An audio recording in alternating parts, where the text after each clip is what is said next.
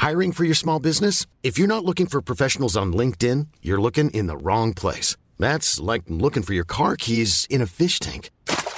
LinkedIn helps you hire professionals you can't find anywhere else, even those who aren't actively searching for a new job but might be open to the perfect role. In a given month, over 70% of LinkedIn users don't even visit other leading job sites. So start looking in the right place. With LinkedIn, you can hire professionals like a professional. Post your free job on linkedin.com slash people today.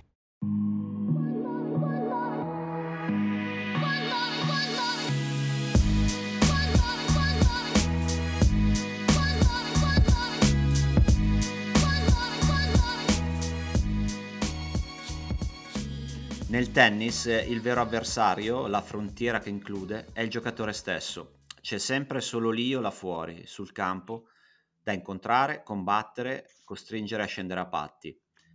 Il ragazzo dall'altro lato della rete. Lui non è il nemico, è più il partner nella danza. Lui è l'io per incontrare l'io. E tu sei la sua occasione.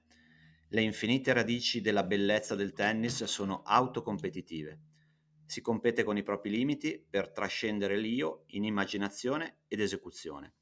Scompari dentro al gioco, fai breccia nei tuoi limiti, trascendi, migliora, vinci. Abbiamo voluto aprire questa puntata numero 53 di Slice. Già l'altra volta avevo detto 53, ma ovviamente ero andato avanti di una con questa meravigliosa frase di David Foster Wallace, che insomma sappiamo aver scritto davvero tante pagine molto belle nel tennis e non solo, e soprattutto su, su Federer. Eh, siamo arrivati alla puntata omaggio no, di, per Roger Federer eh, e sono in compagnia, oltre che come al solito, di Emanuele Ricciardi, di un graditissimo ospite e amico. È con noi Federico Ferrero. Ciao, ciao Emanuele, ciao Guido, grazie per l'invito. Allora, Federico, intanto grazie per essere venuto con noi e eh, hai commentato per Eurosport Discovery eh, la Lever Cup, eh, non il doppio decisivo, diciamo che decisivo il doppio della, dell'addio di Roger Federer, però insomma eh, hai vissuto ancora più da vicino questi, queste giornate davvero anche un po' strane no? per certi versi, perché c'è stata una commozione e un, un amore eh, riversato verso, verso Roger Federer incredibile. Io parto subito nel dirvi cosa mi ha colpito in particolare di quella, di, que- di quella partita d'addio, di quel momento post-match, è stato il fatto che lui non era solamente commosso, ma era veramente distrutto, eh, perché evidentemente intuisco non ha preso benissimo, non, è, non, ha, non ha, ancora metabolizzato eh, l'idea di ritirarsi, di lasciare questo mondo che ha caratterizzato per così tanti anni. E con lui anche la sua famiglia, i suoi bambini, sua mamma, sua moglie erano tutti affranti. questo a me sinceramente ha colpito, ha colpito moltissimo. Fede. Eh. Dimmi. Ma eh, a me quello che ha sconvolto è stata la stretta di mano, la, la, la Federer che va a cercare la mano di, di Nadal seduti sulla panchina eh, e Nadal sfigurato da, dal pianto. Poi ho letto che ha raccontato un giornale spagnolo che dopo essere tornato in camera d'albergo si è fatto il secondo tempo del pianto Nadal. Eh, perché certe cose secondo me le puoi, la cortesia la puoi fingere, la, la, la commozione non tanto. E secondo me cioè, si è proprio visto quanto Nadal eh, dicesse il vero quando sosteneva di aver perso un pezzo di sé. Questo richiama anche un po' cose che sono capitate nel passato. Borg e Mecker non erano amiconi, ma quando Borg improvvisamente lascia il tennis a 26 anni, Mecker va in crisi cioè, voleva quasi andare a casa sua e dirgli no, ma dai, non, non puoi farmi una cosa del genere, non, non, puoi andartene così. Eppure dal punto di vista sportivo, per un tennista, quante volte abbiamo sentito i tennisti dire ah, non c'è Djokovic nel torneo, mi, se mi dispiace? Sì, vabbè, in realtà la risposta è no, non mi dispiace perché così fa- riesco a vincere magari più facilmente. Invece nel momento in cui ti rendi conto che il tuo avversario di una vita, che nel frattempo è diventato anche conoscente qualificato e poi forse anche in un certo modo amico, se ne va per sempre, e tu, tu magari ti rivedi anche un po' in quello che sta per succedere a te, non so quando, e comunque prevale anche in uno sport egoistico come il tennis, prevale la, la, la, il dispiacere, lo sconforto anche, no? perché quello che dici tu Guido secondo me è giusto, cioè quando Federer ripeteva anche ai figli non piangete, guardate che io piango ma sono felice, non sono triste, non ne sono troppo convinto. Federer ci ha provato fino all'ultimo momento a tornare a giocare e proprio soltanto quest'estate, dopo essere tornato dalla cerimonia del centenario del centrale a Wimbledon, che si è reso conto dopo l'ennesima infiammazione al ginocchio che non ci sarebbe più stata possibilità e quindi lui si è dovuto arrendere. Eh, dico un'ultima cosa, quando è venuto fuori il comunicato, anche così per, per farmi un po' consolare, no? una pacca sulla spalla, ho cercato di farmela dare da Ivan Ljubicic, che è sempre molto carino a, a rispondermi, e gli ho chiesto solo una cosa, gli ho detto, ma toglimi questa curiosità, 8-7-40-15, se Federer fa ace, smette di giocare? E lui mi ha risposto, assolutamente no, lui avrebbe continuato a giocare per sempre. Secondo me questa è la cosa più interessante che, che, che, che potesse dire. Eh, noi con io e Guido ne abbiamo parlato parecchio, nei, insomma anche di recente, perché poi c'era stato ovviamente l'appiglio del, del, del ritiro di Serena Williams, no? del momento del ritiro, no? della difficoltà poi di, come dicevi tu adesso in questo momento sottolineando il fatto che alla domanda a Ljubicic, insomma, Federer non si sarebbe ritirato in quel momento, di quanto comunque è complesso allontanarsi, soprattutto in un momento dove magari si è ancora iper competitivi, perché quella partita magari nel 2019 l'aveva persa, però era sostanzialmente all'apice ancora no, del tennis. Quindi in quel momento è difficilissimo, come secondo me c'è, c'è la difficoltà ancora per dire di Nadal, perché comunque probabilmente ci sono delle cose in lui, nel suo fisico, nella sua testa e magari anche all'esterno che chiamano una fuoriuscita, no? Però poi quando sei lì e, e, e riesci a vedere di poter competere a, a quel livello assoluto, è, è, di pochissimi quello di poter, di, poter, di poter lasciare. Anche a me ha colpito, ovviamente, penso a tutti, ovviamente ha colpito quell'immagine di quella vicinanza. Infatti la frase di, di Foster Wallace all'inizio mi è venuta in mente guardando quell'immagine perché eh, sostanzialmente eh, fa riferimento al fatto che... Eh, che nel tennis anche le più grandi rivalità comunque so, fra due giocatori vengono dopo la competizione con se stessi e che quindi anche i rapporti eh, fra rivali siano effettivamente un pochino meno lineari di quello che si pensa, no? E, e, e mi era venuta appunto la stessa riflessione tua sul, sul, su, sulla reazione di McEnroe nel post Borg, post ritiro Borg, loro due obiettivamente non si sopportavano, non se le mandavano a dire a differenza di Nadal. Sì, chiaramente la differenza sta nel fatto che Borg si è ritirato molto molto presto. Lo ecco. benissimo, però nella reazione di McEnroe, che insomma l'ha palesata più volte, c'era proprio come dire, cosa hai fatto? Mi hai tolto, mi hai tolto metà della mia vita sportiva. E, e, e, ovviamente in Nadal e Federer è stata una parabola totalmente diversa, però probabilmente nel confronto, in questo strano confronto di specchi che c'è sul campo, si raggiunge un'intimità di tipo, non saprei neanche come definire, no? All'interno, in quei momenti, vivono dei momenti dove il tennis ci, ci porta ad avere questa solitudine, questa durezza nella solitudine, no?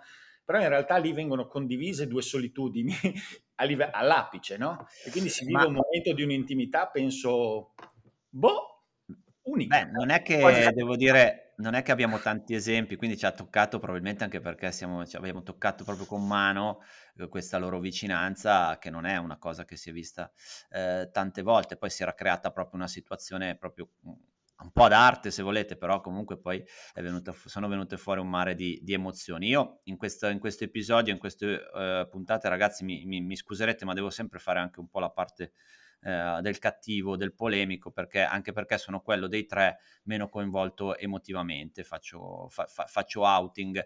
E mi viene subito una prima domanda che non mi ero preparato, ma che mi viene spontanea sentendo quello che avete detto all'inizio. Questa loro vicinanza, am- amicizia o comunque rapporto molto stretto che hanno maturato negli anni, è stato in qualche modo eh, cementato, stimolato, esaltato dall'arrivo di quel terzo incomodo là? Fede. Sì.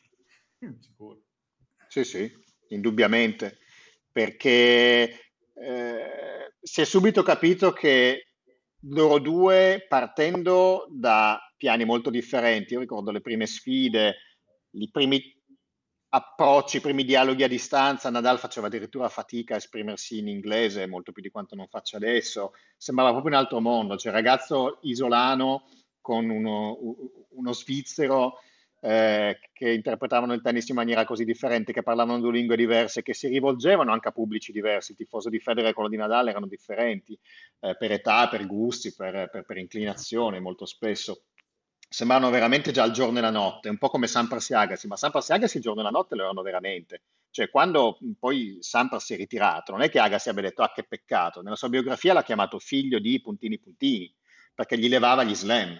Quindi, altro che amici, accademia, esibizioni. No? Cioè, quando poi si sono rincontrati nel 2010 a fare l'esibizione Federer-Sampras contro Nadal-Agassi, eh, cioè Agassi pigliava palla, cioè no, Agassi ha insultato, insultato, ha preso in giro Sampas dandogli del tirchio in mondovisione e Sampas ha provato a prenderlo con, con, con, un servizio, facendo finta di sbagliarlo, cioè altro che amicizia. Poi ci torneremo invece, sulle pallate addosso, eh, ci torneremo. Va bene, va bene. E invece Federer e Nadal, eh, secondo me questa amicizia l'hanno, la, la, l'hanno scoperta nel tempo e secondo me se ne sono accorti quando entrambi erano fermi eh, fine 2016 Nadal invita Federer nella sua accademia, uno con la stampella, l'altro zoppo. secondo me si sono ritrovati, hanno parlato, hanno, hanno, hanno cementato la loro, la loro, conoscenza, la stima reciproca e di lì in poi è poi successo che per esempio, non so, quando Djokovic ha tirato fuori la storia, apro chiudo parentesi, secondo me non sbagliata, di un'associazione alternativa, comunque di, di, cercare di rimettere un po' l'attenzione sui guadagni dei giocatori non super top, subito Federer e Nadal hanno pubblicamente eh, comunicato la loro dissociazione da questo tipo di iniziativa. Cioè Nadal, se non sbaglio, Nadal ha scritto il, non sono d'accordo e Federer lo ha ritwittato dicendo sono d'accordo con Rafa, non è il momento delle divisioni, è il momento dell'unione, eccetera, eccetera.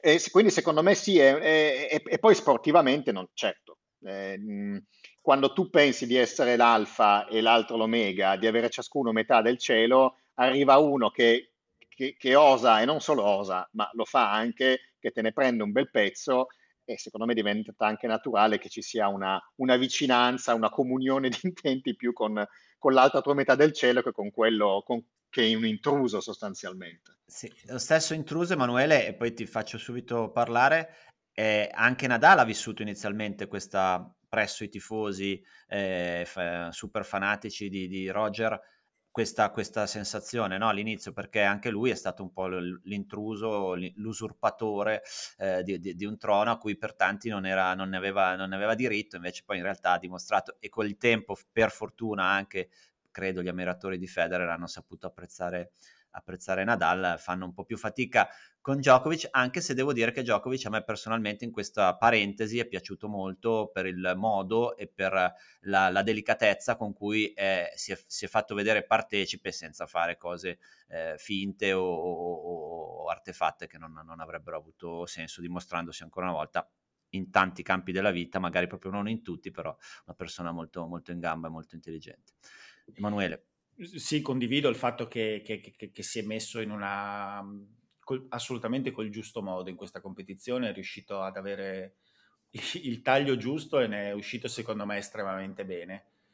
E non era, penso che non, non, sia stato facile anche per lui. No, riguardo a, al fatto poi che sia anche stato sostanzialmente il collante della loro amicizia, io credo anch'io condivido, penso che, che si, sia, si, sia, anche rafforzata con la sua presenza, perché eh, Federer già in un primo momento è dovuto ascendere fra i terrestri per colpa di Nadal, che in un momento di dominio totale gli ha, gli ha eroso, insomma, tantissimo terreno e poi è riuscito a venirne a patti, addirittura trovando anche questa vicinanza.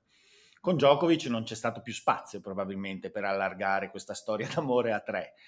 E, ehm, e quindi, quindi sì, oltretutto segna, ha segnato anche mh, un cambiamento proprio nel, nel, negli equilibri legati al tifo, no? legati a tutta quella che è stata poi dopo la, la, componente del tifo attorno a questi giocatori. C'è, c'è stata una, appunto una sorta di coalizione di... di, di ecco, di Emanuele, a, a, questo, a, questo, proposito, visto che siamo partiti volando molto alti, passiamo un attimo il, il, il, tiro, come dire, comunque esiste, inutile far finta di niente, è esistito in questi anni anche molto per, grazie o per colpa dei social questo tifo molto calcistico che di tanta gente che si è avvicinata e ha un po' infestato in un certo modo anche e ha rovinato anche un po' per, a mio modo di vedere eh, questo periodo bellissimo del tennis perché comunque eh, poi dopo parleremo anche dei numeri ma i numeri come qualcosa dicono e sono stati irripetibili e, e quindi eh, trovarsi nella condizione in cui un, tre giocatori così straordinari, meravigliosi, uno mhmm, era per forza l'intoccabile, l'altro era l'intruso, l'altro era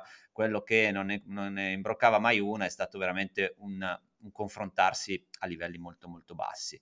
Credete che questa, Fede, parto da te, credete che questa situazione così particolare, commovente, abbia un pochettino riappacificato il mondo del tennis, quel mondo del tennis, ma devo dire anche nei club comunque esisteva questa cosa, non era solo una cosa da social e anche tra di noi in redazione, se vuoi, no? qualche volta quando eravamo in attesa di entrare a commentare e c'era questa divisione. Credi che questa situazione così bella, così irripetibile abbia un po' riappacificato il tutto e fatto capire anche le qualità umane di tutti i, i protagonisti? Secondo me sì, secondo me sì, ma non solo, ti dirò anche che quando Nadal ha superato Federer nel, negli slam, eh, non c'è stato quel tipo di reazione che si poteva pensare sarebbe capitata a priori. Eh, nel senso che la cosa non è stata accolta come la tragedia dai tifosi di Federer, come sembrava do- dover essere, come dire, ha pure il record degli slam, gli scippano a Roger. Eh, cioè, eh, io credo che la pacificazione c'è nel momento nel quale tu non puoi più negare che ci sia della qualità a livello talmente inarrivabile per tutti gli altri che si sta comunque parlando di tre giocatori che, che, che hanno stabilito uno standard mai visto in questo, in questo sport. Eh, poi noi siamo talmente abituati a vederla dal, dal lato loro che il resto del mondo ci sembra ininfluente, ma in realtà Tiafo, che è stato accusato di aver preso a pallate Federer e Nadal nell'ultimo match, ha detto: Ma io non gli chiedo scusa scherzando, ma fino a un certo punto, anche perché questo sono 24 anni che, che ci prende a pallate sul campo, quindi non ha mai chiesto scusa a nessuno, quindi non, non ne vedo la necessità. Io comunque credo di sì e, e mi auguro anche che, che, sia così, benché i giochi non siano conclusi, perché comunque Federer eh, ha smesso di giocare, Nadal no e Djokovic neanche. Quindi que- questa rivalità secondo me continuerà nonostante uno dei tre sia ormai fermo. Eh, mi auguro soltanto che, che, che, ecco, magari prendendo spunto da quello che è successo in questo weekend, riprenda su altri binari, salvo poi quella percentuale di facinorosi che, che ci portiamo dietro in tutto, mica solo nel tennis. Quindi. Sì, io credo che per Djokovic ci vorrà ancora un pochino più di tempo perché sia, perché sia effettivamente si ritrovi in una situazione dove probabilmente anche sull'altro versante, cioè in entrambi i sensi ovviamente ci possa essere una sorta di pacificazione, però sono anche convinto che, che l'assenza, il tempo poi dopo alla fine porteranno a un maggiore, a un maggiore equilibrio nelle, nelle valutazioni perché obiettivamente qualunque di questi tre tu prenda, questa grandezza di cui parlavi, cioè questo riconoscimento di grandezza, cioè è talmente oggettivo, no? Cioè che, che obiettivamente piano piano quando si stempererà... Ma, ma ragazzi è oggettivo da tanti tanti anni eppure non, non, non, c'era verso. No, ma infatti per quello penso che l'assenza, no? Cioè il distacco temporale dalla competizione fra di loro sostanzialmente, soprattutto per Djokovic con Nadal e Djokovic con Federer, probabilmente ci vorrà ancora un po' di tempo, perché a caldo credo che non sia ancora pronta una parte del... Allora, tenendo, tenendo aperta la, la, la, parentesi delle pallate, che, a cui ci dedicheremo alla fine, ehm, andiamo un po' più, torniamo un attimino più in alto. La bellezza, no? Eh, l'idea in particolare questa volta, ma insomma, di, di, invitare Federico perché ci siamo scambiati dei, dei vocali proprio il giorno del, del ritiro e si parlava di, di, di bellezza. Noi già nella, nell'episodio precedente, io e Emanuele ne avevamo parlato, quanto Federer sia stato no, per dare una spiegazione a questa ondata di amore eh, davvero eh, gigantesca che c'è stata, è un po' il fatto che lui è riuscito a coniugare così bene, come mai nessuno prima forse, la, la bellezza estetica, il gesto, l'eleganza con la, la concretezza, perché poi eh, il palmarès è spaventoso. Eh, e questo chiaramente, eh, essendo poi lui arrivato per primo dei tre, ha, ha scatenato de, de, de, delle, delle reazioni, delle emozioni che io personalmente, ma perché sono un arido, faccio un po' più fatica a, eh, come dire, a, a, esaltarmi perché per me lo sport è un po' più, come dire, risultato e concretezza, mentre invece so che sia Federico che Emanuele da questo punto di vista sono molto più, più sensibile, quindi è, è, è, meglio, molto meglio che ne parliate, che ne parliate voi. no, invece penso no, che sia, no, non penso che sia meglio che ne parliamo noi, io penso che sia... Eh, che ci siano, che sia esempio proprio di una differenza di, di come il tennis può essere nella sua complessità visto con delle sfumature che sono soggettive e che possono essere anche radicalmente differenti no? sotto certi punti di vista. Per dire, in questo, in, nello specifico, poi ti, ovviamente Federico, che sei il nostro ospite, ti lascio a te la parola, in questo, nello specifico, secondo me, a parità di valore, eh, le, la parte formale ha fatto una grande, a parità di valore con i suoi grandi avversari di quest'era, la parte formale ha fatto una profonda differenza perché ha colpito in maniera enorme l'immaginario. Cioè il fatto di, di essere ipercompetitivo, quindi iperproduttivo e concreto dal punto di vista del rendimento agonistico, e però aggiungere questa dimensione di apparente facilità e di bellezza classica, poi può, ovviamente anche questa può essere apprezzata in maniera più sì, o meno poi formale ma allo stesso tempo, allo stesso tempo anche Efficiente. bello non solo dal punto di vista eh, eh, diciamo eh, dell'eleganza ma proprio dal punto di vista della, no, no, dell'efficienza dell'efficienza ecco, forma e sostanza più profonda ancora. Assolutamente forma e sostanza. E il, quello là, là è, è, è, la sua peculiarità è quello che proprio ha, ha fatto entrare nell'immaginario cioè la, la classe. Poi per, personalmente io sono stato molto meno sensibile a tutta la costruzione collaterale delle sue immagini fuori dal campo come essere di assoluta classe, testimone di classe. Per me quello, a me quello non ha colpito particolarmente, però in campo sì, e, e secondo me quella è la peculiarità. Eh, poi, eh, dal punto di vista razionale, eh, sono perfettamente d'accordo con te sul fatto che nel, nel, nel, nel processo di, del, del, risultato e del valore di un giocatore eh, sia una componente tra virgolette in un certo senso marginale, però a livello culturale, pop, di impatto sull'immaginario, no. Secondo me è stato determinante per lui. Federico?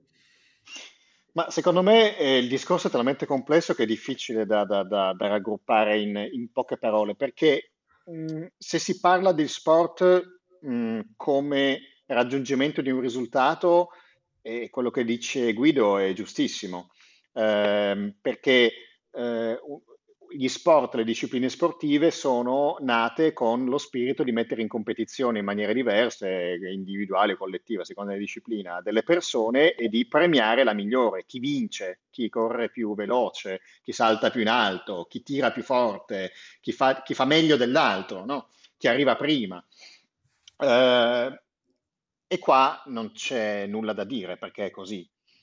Però c'è un aspetto che secondo me è diventato poi addirittura connaturato allo sport, che è appunto il pubblico dello sport, nel senso che i professionisti esistono perché c'è della gente che va a pagare per vederli um, e, e, e, tutto il tifo, eh, anche quello di Guido, è un tifo, un tifo, una passione che nasce da che cosa? Da, da, da, dal vedere que- questi atleti che si possono permettere per mestiere di fare sport. Ora, eh, il discorso secondo me sta proprio qua, cioè io non seguo molto il calcio, ma quando eh, il Real Madrid gioca male, eh, mi risulta che dagli spalti sventolino il, il, fazzoletto, come dire, non ce ne frega niente che stai vincendo, noi siamo qua per vedere una bella partita e state facendo schifo, fate catenaccio, fate 0-0, 1-0 su rigore. In Italia mi risulta che le polemiche più feroci de- del calcio siano legate a- ai fuorigioco, ai gol annullati, un po' meno da quando c'è la VAR, ma poi al gioco, il risultatismo. No? Mi sembra che un certo allenatore di una certa squadra anche negli anni in cui vinceva fosse sotto accusa, non perché vinceva scudetti in serie, ma perché faceva giocare male la squadra e, e, la, e, la, gente non si accontentava Però finché scudetto. giocava male andava bene, quando poi ha iniziato eh, e vinceva andava bene, quando ha iniziato a non vincere poi sono venute fuori le vere polemiche. Eh, però and- andava bene più o meno. L'unica che... squadra in Italia che ha avuto quella filosofia, spiace un po' dirlo, ma è il Milan di Berlusconi.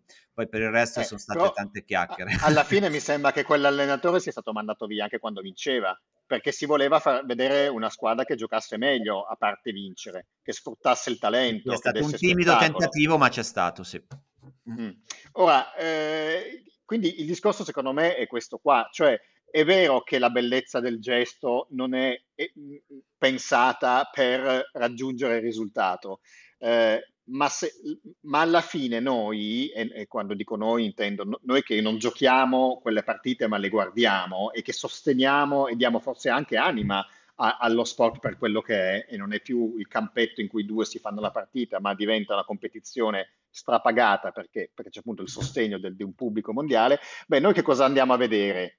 Andiamo, andiamo, a cercare passione, andiamo a cercare emozione, andiamo a cercare coinvolgimento, immedesimazione, emulazione, metti tutto quello che vuoi e, e, ciascuno di noi la trova in, in cose che in, albergano nel, nel, proprio intimo. In, in tantissime persone eh, che cosa c'è? La, la, la, le, diciamo il gusto, la passione, la, debolezza anche per il bel gesto, per, per, per, per la cosa bella. Certo, una cosa bella che è anche efficace, perché se Federer avesse sempre perso nelle qualificazioni di Challenger non sarebbe, se ne sarebbe accorto nessuno. Il, il, problema, tra virgolette, di Federer è che con quel tennis giocato in quella maniera vinceva Slam. Eh, assolutamente, infatti non può, ecco, diciamo, non, non può prescindere dal, da, da, quel, da, quell'incredibile rendimento che ha avuto, cioè è stato sostanzialmente la sublimazione, no? il rendimento è riuscito a sublimare anche la sua forma in un certo senso, eh, perché non, non, era attaccabile. Cioè non era cioè, Henri Leconte, voi ve lo ricordate quando giocava bene Henri Leconte? Cioè, era uno spettacolo, ma qualcosa di, di, incredibile. Il problema è che Henri Leconte a quei livelli... Sì, perché poi a volte quel tipo, gioca- quel tipo, di giocatore così spettacolare era, soprattutto in quegli anni, sinonimo, poi sapevi già che non poteva essere anche concreto e quindi lo amavi anche un po' per quello, no? Perché diceva sì, tanto poi butterà via la, troverà il modo di buttare via la partita o di buttare via il suo Ma... talento. Forse McEnroe in questo era riuscito in passato a, a coniugare, anche se con un tennis molto particolare, le due, le due cose, no? Ma, ma, sai Guido, secondo me, quello che, eh, ovviamente anche tu Federico, quello che forse c'è stato di distorto poi nel, nel dibattito attorno a, a questo, alla sua bellezza, è stato forse la conseguenza che ha avuto sull'assenza di bellezza, perché probabilmente non è tanto il fatto di, di, di, di, riuscire a percepire in Federer anche questa qualità, no? questa qualità di riuscire a unire gesto e forma alla perfezione o quasi, ma il fatto che è andato a detrimento, probabilmente c'è stato un, un rigurgito invece di antipatia verso chi il tennis magari lo interpreta in maniera diversa e questo ovviamente con un approccio un po' tecnico al gioco risulta fastidioso, difficile da accettare, cioè nel senso che quella è stata la sua via, è una via unica e bellissima, però la via dello sport può essere anche una via più rozza, estremamente efficace. Però, però, ecco, questo però Emanuele è un punto fondamentale. Assolutamente, perché, sì. Perché sì, cos'è sì. che dava fastidio a chi, come me, ehm, pensa di conoscere un po' di più il tennis dal punto di vista tattico, anche tecnico-tattico,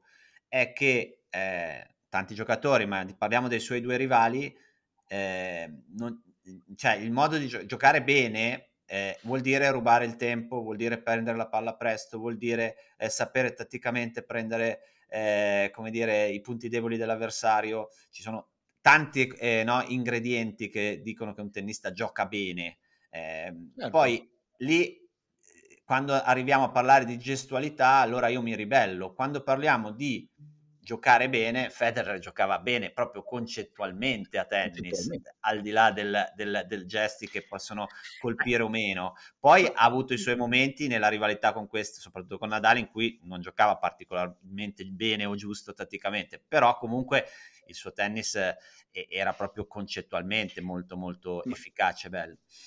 Qualche mese fa è uscita la biografia, solo in francese purtroppo, di Gilles Simon, che è stato un genio della strategia, dell'approccio alla partita, al tennis senza avere colpi eccezionali. Lui dice che in Francia hanno fatto strage di, di nuove generazioni perché in Francia, che comunque insomma anche loro sono amanti de, de, de, del, del bello, hanno segato tutti i ragazzini che non giocavano come Federer dicendo no, noi dobbiamo creare un nuovo Federer. Quando lui faceva presente, sì, però per esempio anche un, un nuovo Gilles Simon non, non, sarebbe male perché eh, ta- cioè noi, no, io, Monfils, Tsonga, eh, Gasquet, Bennettò, non ce n'è uno di noi che gioca nella stessa maniera, eppure tutti siamo riusciti ad arrivare nei top 10 o quasi, Bennettò no, ma eh, come dire, non si può pensare che l'unica maniera di giocare a tennis bene sia quella di Federer, anche perché quello, per quello. giocare come Federer devi essere Federer. E, e mi, mi, viene in mente un'ultima postilla. Ricordo qualche anno fa una tennista italiana lasciarsi un po', come si suol dire in gergo, scappare la frizione quando disse a me piace Nadal perché Federer è un fighetto, gioca col colletto tirato su, non suda neanche. Un attimo, questo è quello che può sembrare. Federer suda e come si è allenato in maniera incredibile, c'è tutto il lavoro di Federer che infatti si è visto in questa Lever Cup, non avendolo più fatto, cosa può succedere anche a un fenomeno come lui, nasce anche dal, non solo dalla tecnica che gli è stata costruita in un certo modo, ma, ma, ma anche dalla preparazione atletica, dal, da un gioco di gambe rarissimo da, da, da, vedere nella storia del tennis. Ma assolutamente, pensa che io ho capito che sostanzialmente era chiaro che no, quello che aveva deciso di fare quando ha servito la prima volta l'altro giorno. Scendeva 10 centimetri in meno con le gambe sul servizio, si è proprio visto che non c'era nella parte inferiore del corpo e lo si è visto, poi l'ha anche detto lui durante la partita in maniera divertente. Questo Guido lo dice spessissimo e io ovviamente gli faccio da eco. Eh, questa perfezione è una perfezione eh, dovuta al genio, ma anche all'artigiano di se stesso, alla, alla, costruzione certosina sul proprio talento giorno per giorno, meticolosa, di cesellamento del proprio talento. Questa è una cosa che deve entrare perché è così, perché appena Federer eh, ha il 10% in meno di, più, di meno nelle gambe, non è Roger Federer. E per fare questo devi fare un lavoro di una costanza. Di basta una... vedere anche quei video da ragazzino, da bambino, quanto magari non fosse invece elegante, certe volte lo fosse molto meno. Quindi anche l'eleganza è cresciuta con il lavoro, eh, oltre ad essere in parte, in parte innata. Però rispetto a quello che dicevi poco fa, Federico, della, della giocatrice italiana che diceva il fighetto non suda, allora però eh, io ovviamente è una semplificazione però dovete, dovete, dico, dovete accettare che se voi siete emozionati da quella bellezza, io voglio, essere, voglio avere il diritto di essere emozionato da uno che mi fa il, il, il, il, che lotta come un leone, che me lo fa vedere, perché anche Federer lottava come un leone, che me lo fa vedere e mi, e mi, può emozionare molto più uno sporco di terra rossa che fa il, il pugno e ha il bicipite un po' ma, più grosso. Ma dico di più, ma dico di più, secondo me può emozionare anche la, l'eleganza quasi matematica delle geometrie di Djokovic, cioè che quasi è la bellezza quasi di un'equazione più che di, più che di un quadro, no? Assolutamente. Ah, io quando l'altra sera ho visto Djokovic colpire con Tiafo sono rimasto cioè, non mi stupisco più perché ormai ma è diventato un qualcosa di, di, di, di un'essenzialità reale. clamorosa, clamorosa. Incredibile, incredibile, eh. incredibile. Eh, allora, eh, abbiamo ancora un paio di, temi eh, che volevo affrontare. Eh, in uno ho un po' paura perché non voglio, non voglio passare per, eh, per uno che vuole in qualche modo sminuire la grandezza di Federer perché è impossibile. Comunque diciamo a, a, a fine di questi, di tutti questi discorsi che l'eredità e la crescita che, che ha fatto Federer, eh, ha fatto fare te- Federer al tennis in questi anni non può essere messa in discussione da nessuno perché il tennis è entrato veramente, era già uno sport molto importante, ma è entrato veramente in un'altra dimensione. E gran, per gran merito sicuramente di, di, di, quello che ha mosso Roger Federer. Scusa, solo una cosa, mi viene in mente che poi me la dimentico che sono vecchio. Eh, un, un, un, giornalista svizzero ha fatto notare che eh, ieri eh, chi ha il cellulare che si aggancia a una, a una, rete GSM svizzera non legge più il nome della rete, Vodafone o quello che è Swisscom, ma c'è scritto Thanks Roger. Ah, ha fatto questa cosa. Cioè, perché nel calcio non, so, non, hanno fatto per Totti la team quando si è ritirato. Ecco. No, no, no. La Vodafone. Eh, o, o, la Wii, non so più chi è. Però, eh, no, dicevo, l'eredità però, l'eredità che ci ha lasciato per ora, no? perché poi sicuramente farà anche altre cose, è questa Lever Cup, uh, questa Lever Cup che eh, nelle prime edizioni è, è, è sembrato chiaramente un, un, po' uno scimmiottare la Ryder Cup o comunque doveva trovare una sua dimensione. Adesso da un lato eh, l'ha trovata, ci sono, no, ieri tu Emanuele in Lucky Loser hai scritto tutti i pro e contro, le proposte, eccetera, eh, sulla Lever Cup. Io ci vedo, certo, ci vedo un potenziale perché comunque è fighissima, in linea con quanto è figo Roger Federer, però ovviamente l'aspetto agonistico ancora eh, deve trovare la sua dimensione. D'altra parte una manifestazione nata così un po' pochi anni fa, eh, bisogna, darle, bisogna darle il tempo di, di, di, di, capire, di avere delle regole magari anche un po' più chiare nella, nella, selezione degli atleti, eccetera, eccetera. Però c'è un fatto, no? Quei cambi di campo dove i giocatori, e Berrettini in questo eh, ne è uscito veramente in maniera strepitosa, eh, si danno i consigli a vicenda, rimarranno delle immagini per un appassionato di tennis eh, straordinarie perché tutti abbiamo voglia di andare dietro le quinte, no? di sapere veramente cosa si dicono, che rapporti hanno tra di loro e, e questo è il merito però a oggi che io do grandissimo alla Lever Cup è proprio, è proprio questo, io non vedo l'ora che finisca il game per vedere il cambio di campo e questo però al tempo stesso è anche il limite no, della, della Lever Cup. Cosa ne pensate tu Fede? Io penso che eh, questa manifestazione abbia una sua personalità e un suo significato a dispetto del fatto che è nata in un periodo nel quale già ci si lamentava perché il calendario era troppo fitto, non c'era spazio per un'esibizione in più, si diceva no vabbè ma è soltanto una cosa eh, come dire, pompata dai soldi che può portare Federer, ma in realtà non, di ciccia non ce n'è. Eh, la Hopman Cup funzionava, poi è stata abolita e l'ATP ha subito fatto la ATP Cup. C'era la riforma della Coppa Davis che mh, ha cercato di rilanciare un'altra manifestazione a squadre. Quindi diciamo che il contesto secondo me era ideale se questo evento avesse avuto poco senso e, e poca anima per liquidarla come una esibizione straricca del tutto ininfluente. Invece, secondo me, ha trovato subito una sua personalità. Cioè, io quelli che dicono ma no, ma è tutto finto, sarà tutto finto, ma allora perché Nadal va a servire e ha la mano di legno? Perché eh, i giocatori si disperano quando perdono? Perché Kyrgios ci teneva più che a vincere uno slam? Eh, cioè, secondo me, come dire, recitare una parte si può fare, torno a quello che dicevo prima, fino a un certo punto. A me i giocatori che hanno disputato la Lever Cup hanno sempre dato l'impressione di, di essere realmente interessati non solo al cachet, ma, ma anche al, allo spirito di squadra che evidentemente si crea in quella, in quella circostanza, almeno questa è, la mia, questa è la mia opinione.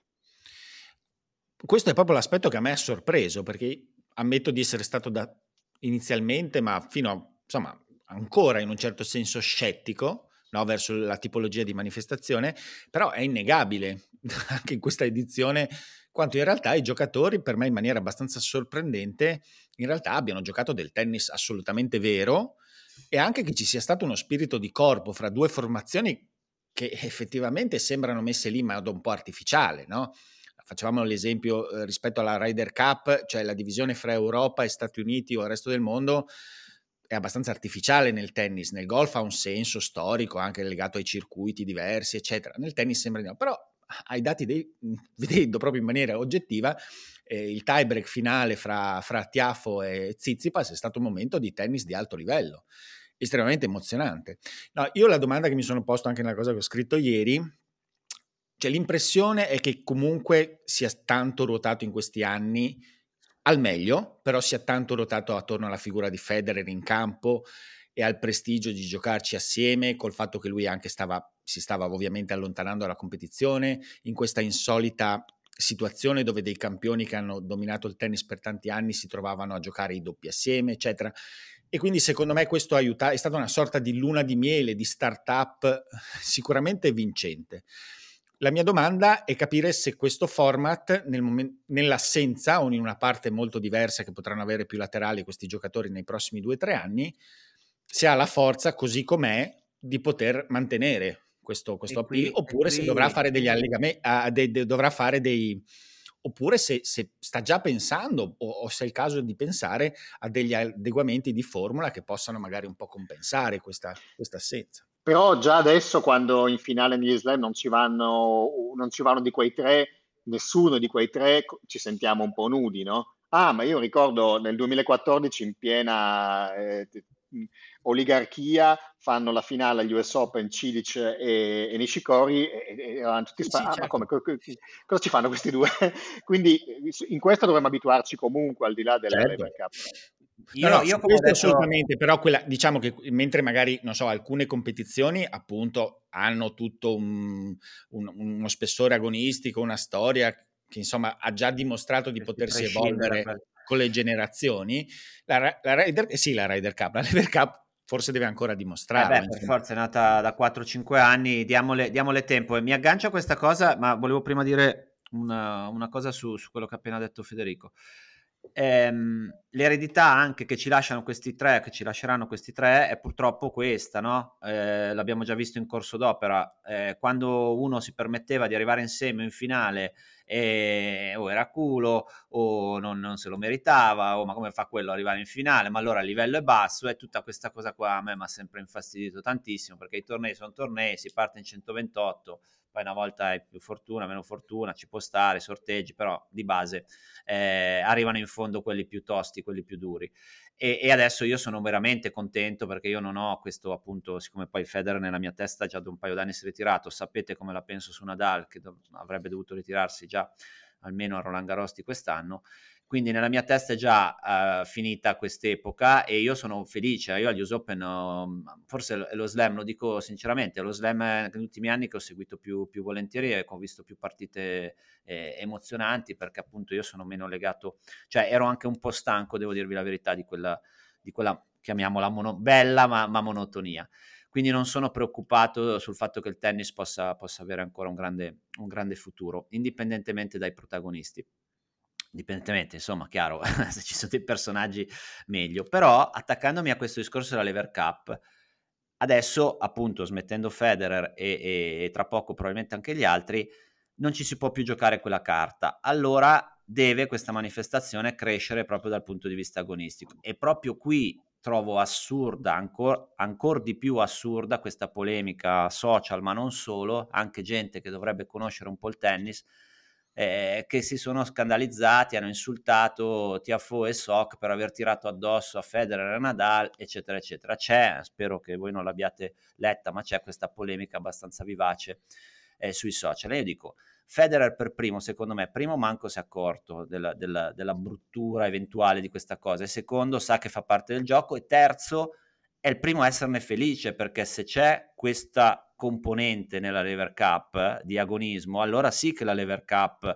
divent- può diventare nei prossimi anni la, la, competizione a squadre principe, visto lo, lo, schifo che fa la Coppa Davis adesso, tra l'altro, eh, del, del, tennis mondiale. Quindi eh, davvero, a parte l'assurdo della polemica in sé, dell'insultare Tiafoe e, e, e Soc, ma credo che addirittura al contrario, sia stato un momento importante quello della, per la crescita della Lever Cup e, e nessun, non trovo nessuna cosa diciamo irriguardosa nei confronti di Federer. Ma no, io veramente rimango stupito quando ex atleti professionisti ah, dicono che tirare addosso non si può, cioè come tirare addosso non si può, ma da, ma da quando non si può? Cioè, mi sembra veramente una cosa non, non, non, Forse perché non cioè, si riusciva con gli attrezzi di una volta, allora lo dicono, ma adesso si riesce, quindi si può. Eh. Non lo escludo, non lo escludo che possa essere anche questo tipo di, di, di, di considerazione, ma eh, comunque non, cioè, io posso capire, anche se non lo condivido, l'argomento romantico, cioè quello che mi dice, guarda, eh, Federer all'ultima partita nel suo torneo è già ritirato praticamente e fagliela fare sta volée. Però subito dopo dico no, non gliela fai fare quella volée perché altrimenti io se fossi Federer mi offenderei eh quasi. Mi fai, mi fai, fare in punto? Fammi capire.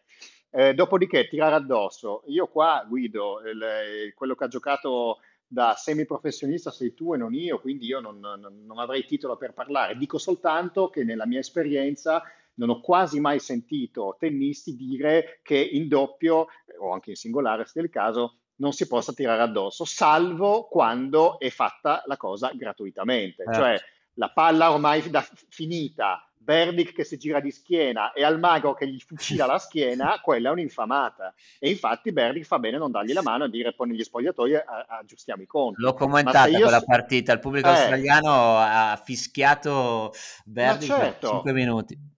Ma cosa, ecco, invece se, se tu sei a fondo campo e tiri una fucilata al corpo perché fai in modo di non far giocare la volea all'altro e poi gli chiedi scusa. Cioè, Federer, quando ha preso la pallata nel gomito, la prima cosa che ha fatto ancora prima è che ha alzato la mano verso Tiafo come dire a posto così. Ma perché è normale che sia così?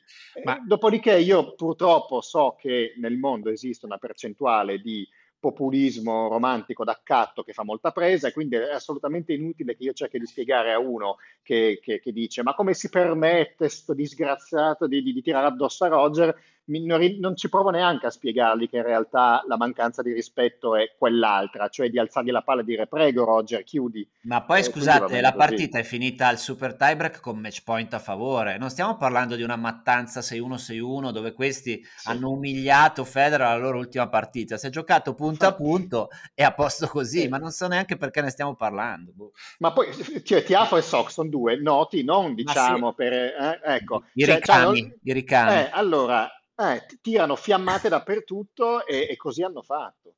Ma io in realtà, se fossi proprio in Feder, ringrazierei Tiafu perché secondo me è stata l'anima assoluta, appunto con, questi, con que, quel passaggio lì e anche nel tiebreak finale con, con Zizipas, insomma, eh, all'inizio ha dato un'impronta proprio alla manifestazione, quindi, quindi secondo me la, la, Lever Cup dovrebbe essere grata a Tiafo in prospettiva. Ah, lo sarà sicuramente, lo sarà sicuramente Federer, figuriamoci eh, non solo nelle vesti di organizzatore, ma proprio come, come avversario, come, come sportivo. Eh, beh, insomma, direi che eh, le, abbiamo, le, abbiamo dette, le, abbiamo dette, quasi tutte. Io vi, vi vorrei sapere, visto che appunto eh, par- partivamo dal fatto che io sono un po' più legato alla, ai numeri e, a, e, alle cose aride, eh, vi faccio un piccolo riepilogo di, di, delle rivalità tra questi tre grandi giocatori e poi voi mi dite cosa ne, ne, ne, viene fuori. Non è assolutamente mia intenzione stabilire il più forte o entrare in quella polemica lì, dico solo, vi do solo dei freddi numeri e poi mh, sono curioso di sapere cosa ne pensate voi.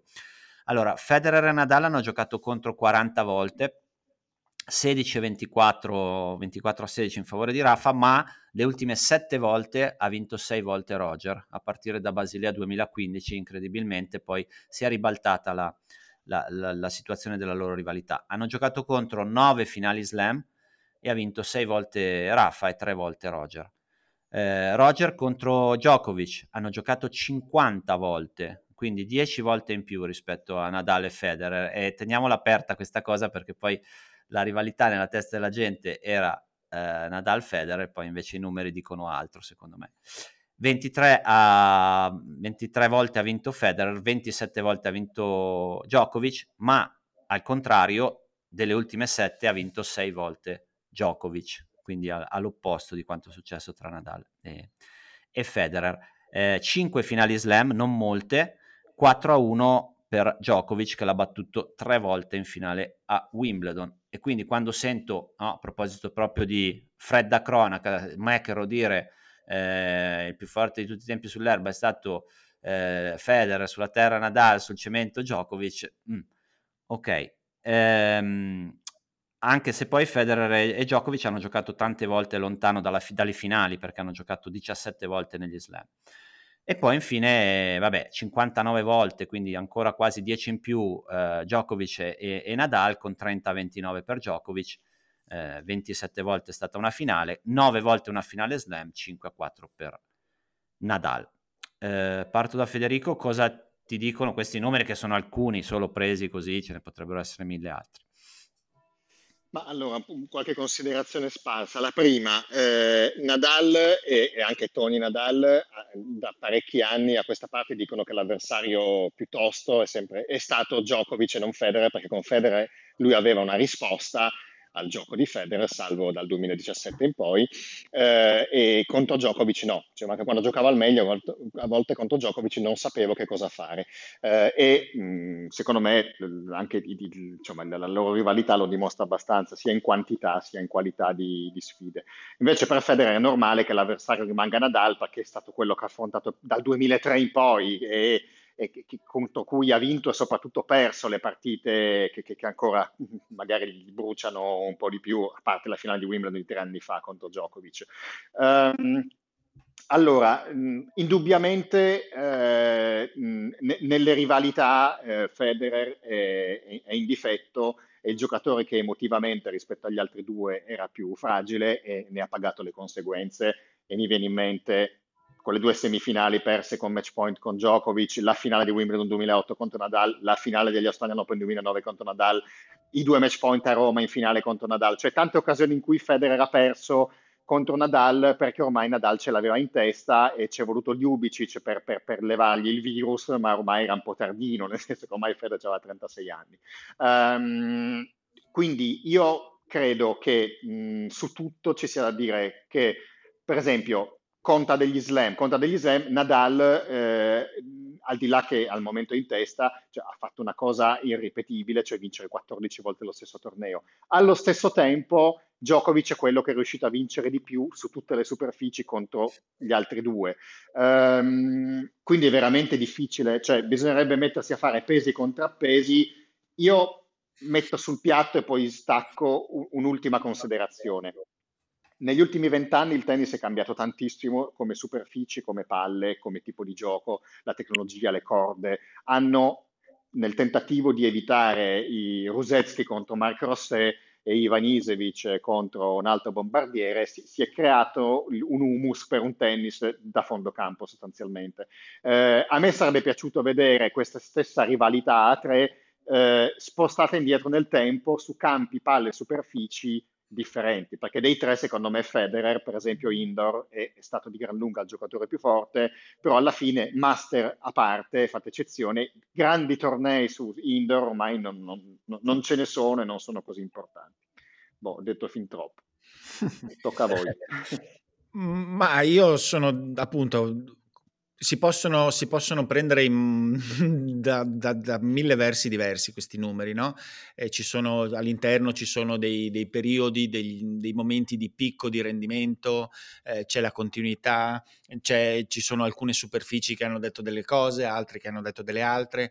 Quindi faccio fatica a trovarne una considerazione, tranne appunto probabilmente identificare alcuni momenti, no? alcuni passaggi, cioè eh, dei picchi di rendimento. Non so, quello che, che ha fatto Federer nel 2017 eh, a 36-37 anni, secondo me a livello di pura qualità di tennis per, qual- per un anno circa è stato un, un vertice altissimo come è stato un vertice altissimo tutto quello che ha fatto Nadal sulla terra, in particolare in alcuni anni, con, con una separazione rispetto agli altri che incredibile, insomma, che non c'è mai stata, nessun altro ha si è separato così tanto come Nadal sulla terra.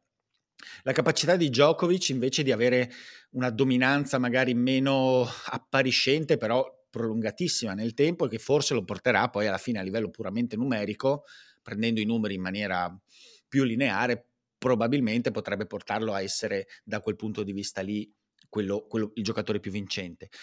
Sostanzialmente però si, secondo me alla fine si tratta di tre entità che anche nei risultati, non solo nell'immaginario, non solo ne, si sono sostanzialmente equivalsi all'interno di grandissime diversità individuali e quindi con poi degli approfondimenti specifici che possono dare delle risposte. Però nella sostanza c'è stato tantissimo equilibrio. Siete, siete, siete molto diplomatici.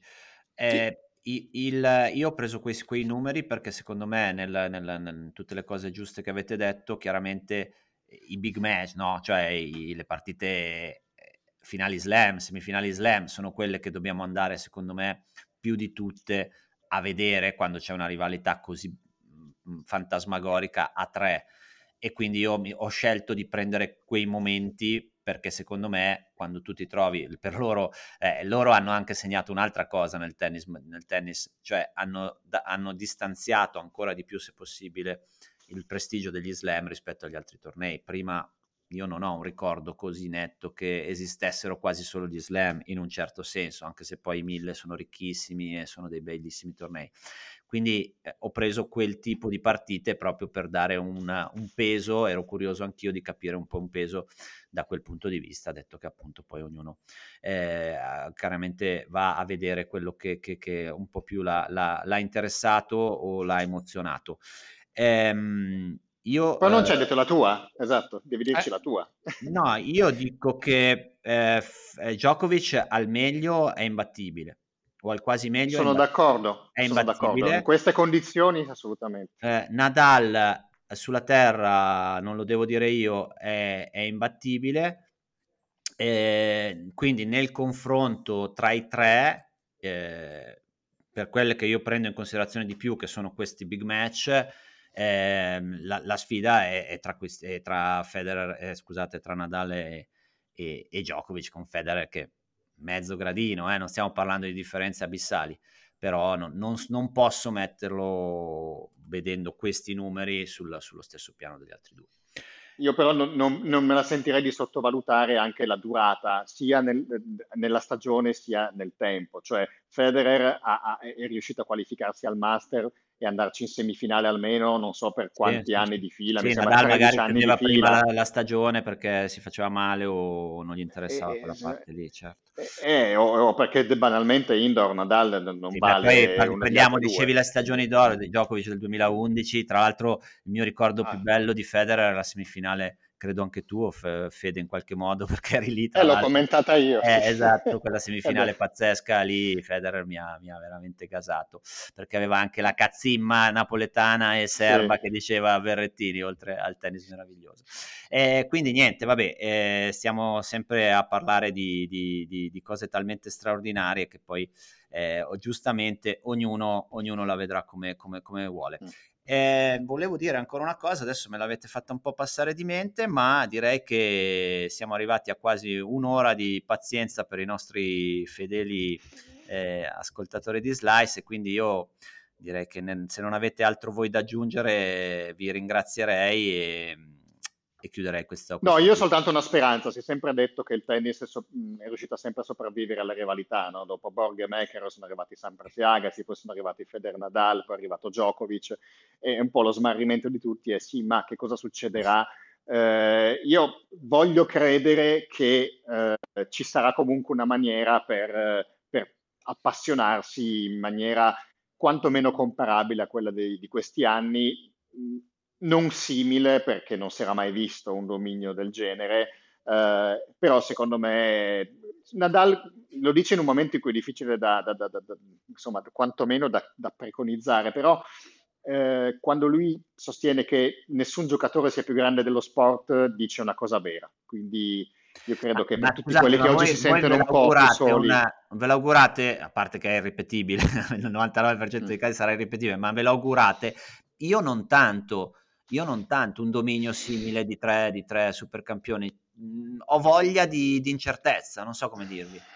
Sì, però dipende questa incertezza da, da, da chi viene poi. Certo, però in quell'humus, ecco cosa volevo dire prima, poi eh. Emanuele ti faccio chiudere. In quell'humus che diceva Federico delle superfici, eccetera, eh, che ha, ha portato eh, giocatori tecnici a, pensa- a, a, pensare, anche a ragione in parte, che non si potesse più andare a rete come prima, eccetera. Però c'è questo lumicino, questa luce in fondo al tunnel che è Carlos Alcaraz, che insomma ha dimostrato, sta dimostrando, e io questa è una mia battaglia da anni, che non è così vero, che è chiaro, non puoi più farlo con la continuità di prima, però se ne hai le caratteristiche, ne hai il coraggio ci investi, verso la rete si raccolgono tanti punti e devo dire che Alcaraz lo fa in una maniera strepitosa sia dal punto di vista concettuale che dal punto di vista esecutivo.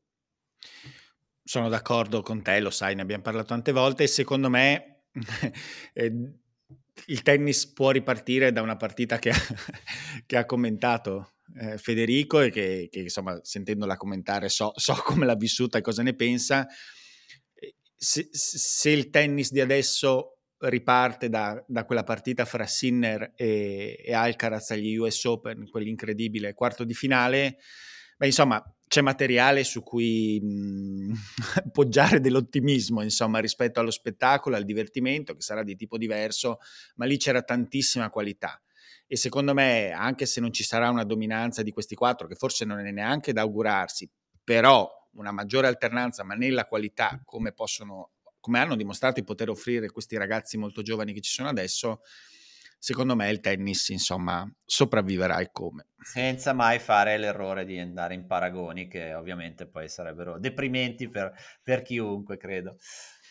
Bene, Fede, grazie mille, grazie a Federico Ferrero. Eh, grazie a voi. Con noi per la seconda volta, sei il primo che viene invitato ah, sì, Poi ti manderemo il badge a casa. Va bene.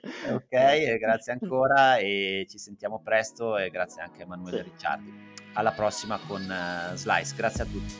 Ciao a tutti, grazie.